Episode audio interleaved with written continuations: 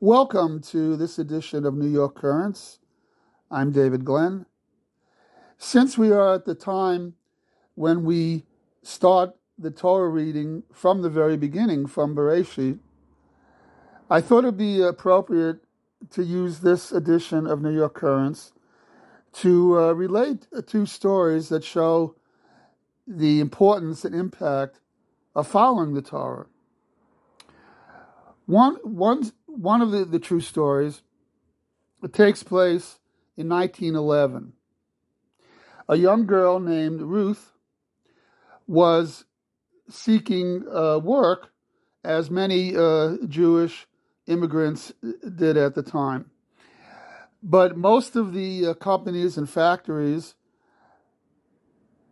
told their workers that if they wouldn't come in on Saturday, on Shabbos, there's no need for them to come in on Monday.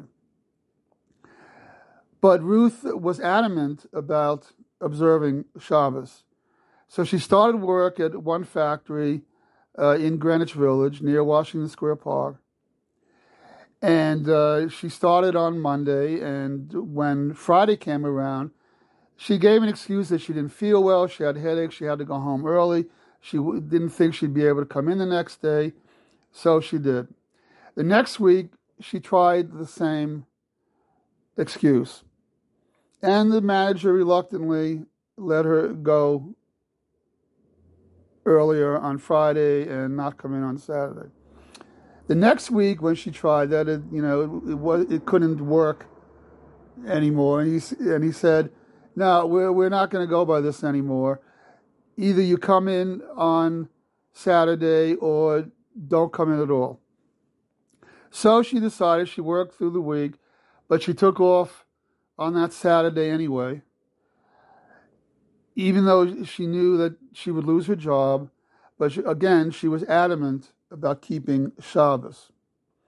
Well, it turned out that that Shabbos was March 25th, 1911, and the factory was the Triangle Shirtwaist Factory, where there was that historic fire that killed some 146 people, mainly young Jewish and immigrant girls. There were some men, but it was mainly it was mainly girls, and she likely would have been among them if she had come in that day. But because she kept Shabbos and was adamant about keeping Shabbos, her life may have been saved. The second story about following the Torah what took place about a year later in Eastern Europe. And a young man was consulting his rabbi because he wanted to move to America. He figured that he would have a better life there. The rabbi said to him, Oh, so you're going to worship the American God. And the young man looked at the rabbi fairly perplexed and said, Rabbi, what, what, what do you mean by that? And the rabbi said, Well, there must be a separate God or something there because what could God do there for you that he couldn't do for you here? So the, the young man understood and he decided then and there not to go and he stayed in Eastern Europe and became a, a, a Talmud scholar.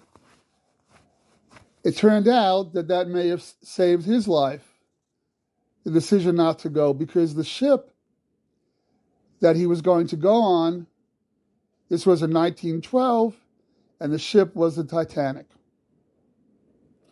So I thought I would share these stories with you in this season of renewing the reading of the Torah. I thank you for listening, and I hope you'll stay with New York Currents because we have some very interesting interviews coming up soon in October and November, including with Rabbi Shlomo Milstein, who is a very prominent Kiruv rabbi. And as well, we have an interview scheduled in November with Rabbi Ben Zion Shafier, uh, whose re- recent book uh, is going to be come out in publication soon. The 10 really dumb mistakes that very smart couples make. So I'm sure you want to tune in for that. So this is David Glenn thanking you for listening and be well.